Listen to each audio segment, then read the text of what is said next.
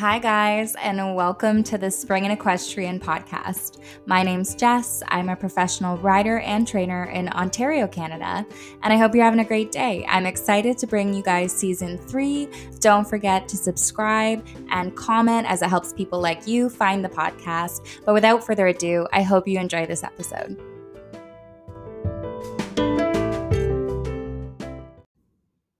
Hey guys, and welcome back to the podcast. Happy Monday. I hope you had a great week and Valentine's Day this weekend.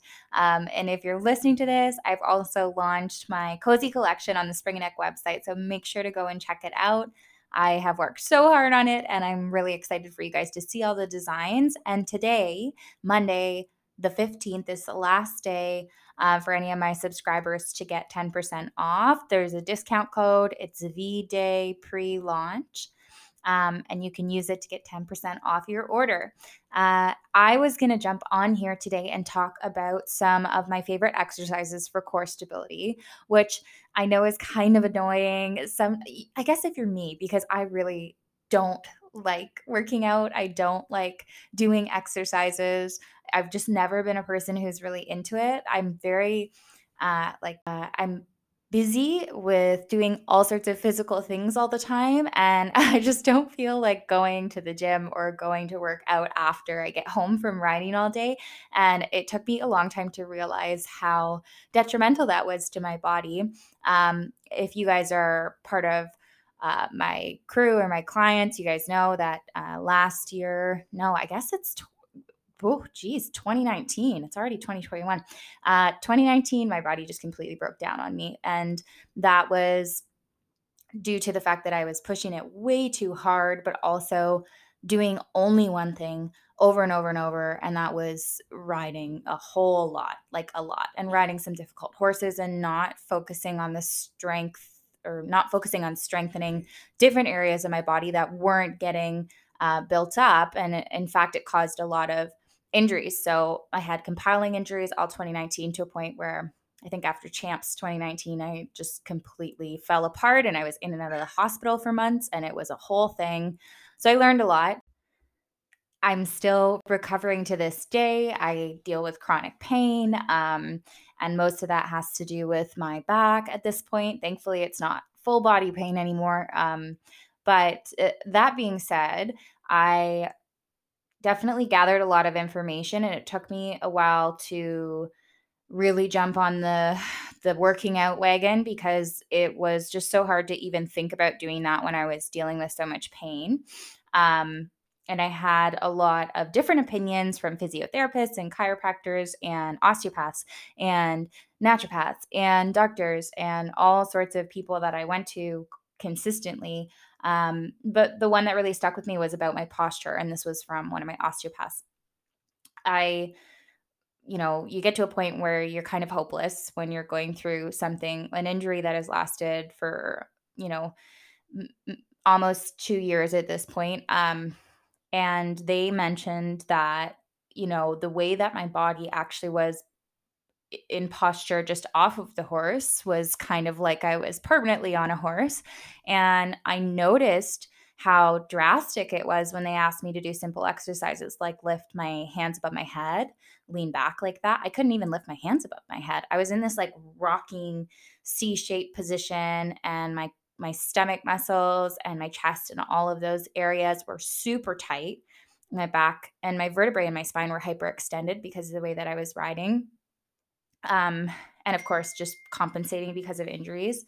And um, I learned about spine neutrality and how I'm actually supposed to be sitting straight. And I learned about how that affects the functionality of my back and my body and all of the things that are affected when your back is out of whack. Like my whole digestive system, for instance, and my gut health was deeply, deeply impacted by the way that my back muscles were formed and functioning.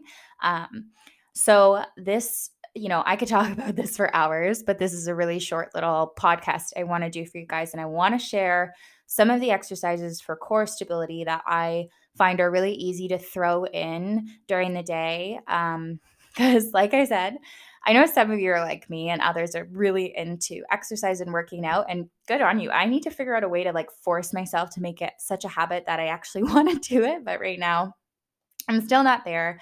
Um, it's definitely been a New Year's resolution for me to commit to it more. So I've been implementing some of these exercises and I just wanted to give them to you guys so that if you do have time in your day and you're not into like a full blown workout, you can actually work on some stuff that will help you with your riding. Because one of the things that I noticed in translation from being out of the tack versus in the tack is the huge difference in my equitation. Um, I can look back at videos and it doesn't, it's not even recognizable to me. And I can see where I was compensating. I can see where my back was all out of whack and the way that I was carrying my shoulders, even the way I was carrying my head and my arms and all of that. So, this has made core stability has made a huge difference in the way that I even ride the horse and the way that I look when I ride the horse, which I really like. And also, of course, how you know, my longevity as a rider, which was a huge concern for me because, of course, after all of this happened, I was told I couldn't ride anymore. Um, and that was just a non negotiable for me. So I had to learn how to do it in a more functional way, how to incorporate proper posture into my riding because it was to a point where I was in so much excruciating pain. I couldn't ride if I couldn't figure this out. And at the end of the day, it's actually working out has helped with my chronic pain levels a lot to this day. I'm still battling it, but I never thought that I would say it out loud, but it it substantially has changed my pain levels. So, um anyways, I'll give you the rundown. The first thing is simple lifts. Like you don't have to go out and get workout equipment to do something like this. These can be bar lifts, but like object lifts, weight lifts, pretend lifts without anything in your hands to practice form. Um, you can look this up anywhere about how you're supposed to actually properly lift something without bending your spine um, and bending your knees instead. And one of the things we always tend to overlook is the way that we do things like this on a day to day basis. And um, I think that if you can kind of keep your feet approximately hip width apart and keep your chest tall and find a neutral spine position, this can be really handy. Um, you should always be lifting towards the center of your gravity and bend your knees to lift instead of your spine. And I just find things all over the place to lift if I if I want to work on this. Um, and even just having some little five pound weights in my hands really help too. And then the other thing, of course, which I don't find very fun, but it is super good for core, is plank holds. So you know you place your hands underneath your shoulders on the ground and um, if you're, I have really weak wrists for some reason. I just, I can't even explain how weak they are. But um, so sometimes I will do this on my elbows and forearms instead. And then you want to, of course, hold your body up off the ground with your toes on the ground as well. Um, and keeping your body straight from heels to head without letting your spine collapse. Um, whenever I'm doing any exercises where I'm trying to engage my core, it's always important to feel like I'm pushing out with my lower back, which is a funky feeling. Um, but like I said, you guys can kind of look this up to get more detail, but that's a good one. And my, I actually really like this next one, which is the Superman. I, I mean, we used to do this in elementary gym class. I hope that you guys know what I'm talking about, but it's where you lie flat on your stomach and you lift your head, your arms, and feet off the ground. And then you engage your lower back and you hold that for as long as you can or for 10 seconds and repeat it, whatever works for you. But that one, I couldn't even do because I was so um, kind of backwards with my body for a long time. So I really worked hard on that. And the other way you can flip it around if it's a little bit easier is if you have an exercise ball, ball, you can lay on your back on the exercise ball and just roll around and let yourself kind of get stretched out that way. Um, the other one is the uh, full body curl. So that's where you're lying flat on your back. And then you bend your knees up with your feet flat on the floor. And then um, you kind of lift your head and shoulders up towards your knees. And as you extend back, extend your legs straight out towards the floor, but don't let them touch. So it's like a sit up, but you're going to keep your feet off of the ground and stretch them out when you come down with your head and shoulders and crunch them back up towards your chin when you come up to do the sit up. So um, again, you can look it up for for better reference, but it's like a sit up, except you're moving your legs out and back up towards your chin when you um, lift back up for that sit up.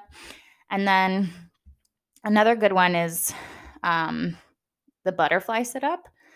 So if you place the bottoms, it's exactly like a normal sit up, but I found that this um, kind of, I have really tight hip flexors, and that has created so many problems for me in my back. And I think as riders, we probably all do.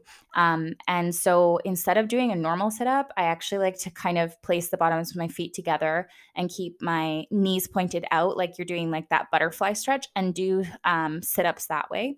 It's really it's hard. It takes some practice, but it also takes away um, your body's ability to, to supplement with your hip flexor muscle. You have to use your core muscles. So it's a good way to not cheat. And I would take it easy with those. It takes a little bit of practice. Um, and another another one that I like, but I don't do as often is like the wheelbarrow. So if you have a mat or two claws or anything that will slide around on the floor, you can do this exercise. You start on your knees, and with your knees in a secure area, um, and with your both sorry, and with both your hands, you have something that will like slide out in front of you. So like a whatever you have, a rag or something, and push your hands along the floor in front of you as far as you can reach. Hold that and then slide all the way back. So you're basically like using your core to push out away from you and keeping your your knees in a secure space and then sliding those hands forward and then using your core muscles to bring everything back worst case scenario fall on your fall on your face but your hands are in front of you so you should be fine. That's a really good one for engaging your core as long as you're paying attention to the muscles that you're using. Um, there's another one that's killer but i do it all the time because i really think it's helpful is the the hip dip. It's great for balance and it's good for proper muscle engagement. It's done in a plank on your elbows forearms and on your toes so normal plank position um, on your your forearms and your elbows. Slowly you want to hold a neutral spine position so you want to keep that spine nice and straight. And then you without letting your body bend, you rotate one hip down towards the floor and then go back up to normal position. And then rotate the next hip down towards the floor and back to normal position. Sometimes this can kill you if you haven't done it a lot before. Um, so you have to be careful if the plank is more than enough for you, don't be doing the hip dips. They can be killer. Um, but I think that's that really tests the different sides of your body. And I, when I'm doing these exercises, I like to try and pay attention to any areas where I feel like I'm extremely weak on one side or that I'm struggling, or there's, of course, pain. You don't want to be creating any pain, but those are kind of my go tos for incorporating into certain workouts. Um, to really engage those core muscles and you know the and i had this conversation with um, a couple of people actually who did the horse and mind program because you know as riders there has there is a certain type of athleticism that comes with riding. Whatever shape you are you have to be athletic in some way.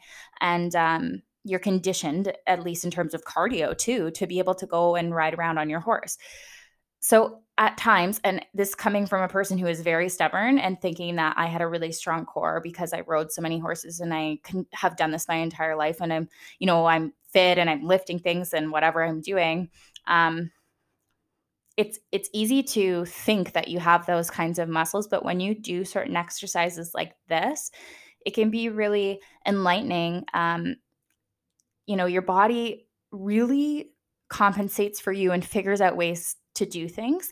And when we ride, we use the same muscles over and over, just like when you perform something else that where you're doing the same motions over and over. So you build up all sorts of muscles in your body that are used for riding, but if you're not building up the other ones that we really need for posture, equitation, stability, balance, uh, and strength overall, just the general effectiveness of your ride can be severely changed if you really work on kind of yourself in a holistic sense, opposed to just the things you need for functionally riding.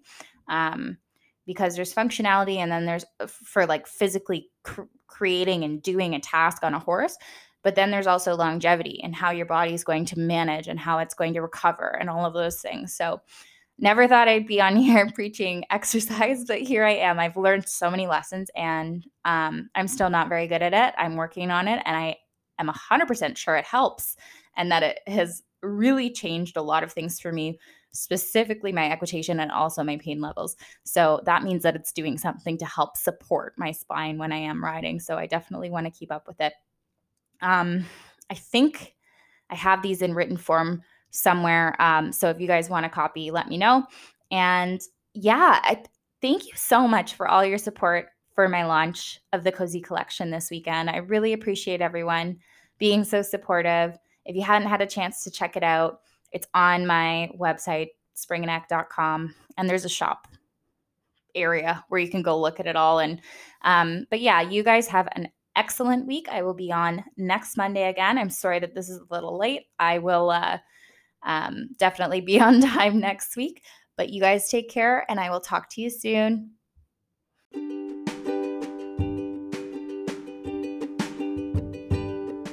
If you are still here and you're listening, I have a surprise for you. If you are listening to this and you have missed the um, discount code for the Cozy Collection, I can give you your own discount code. Just message me and let me know you heard this on the podcast, and I will happily send you a different code for you to get a special percentage off of your order on the Spring Neck website. So I hope that you guys enjoyed these core stabilizing exercises and let me know what you thought because I can always come up with different arrangements for you guys if you're interested in rider exercises. Um, but, anyways, have a great day and I'll see you guys soon.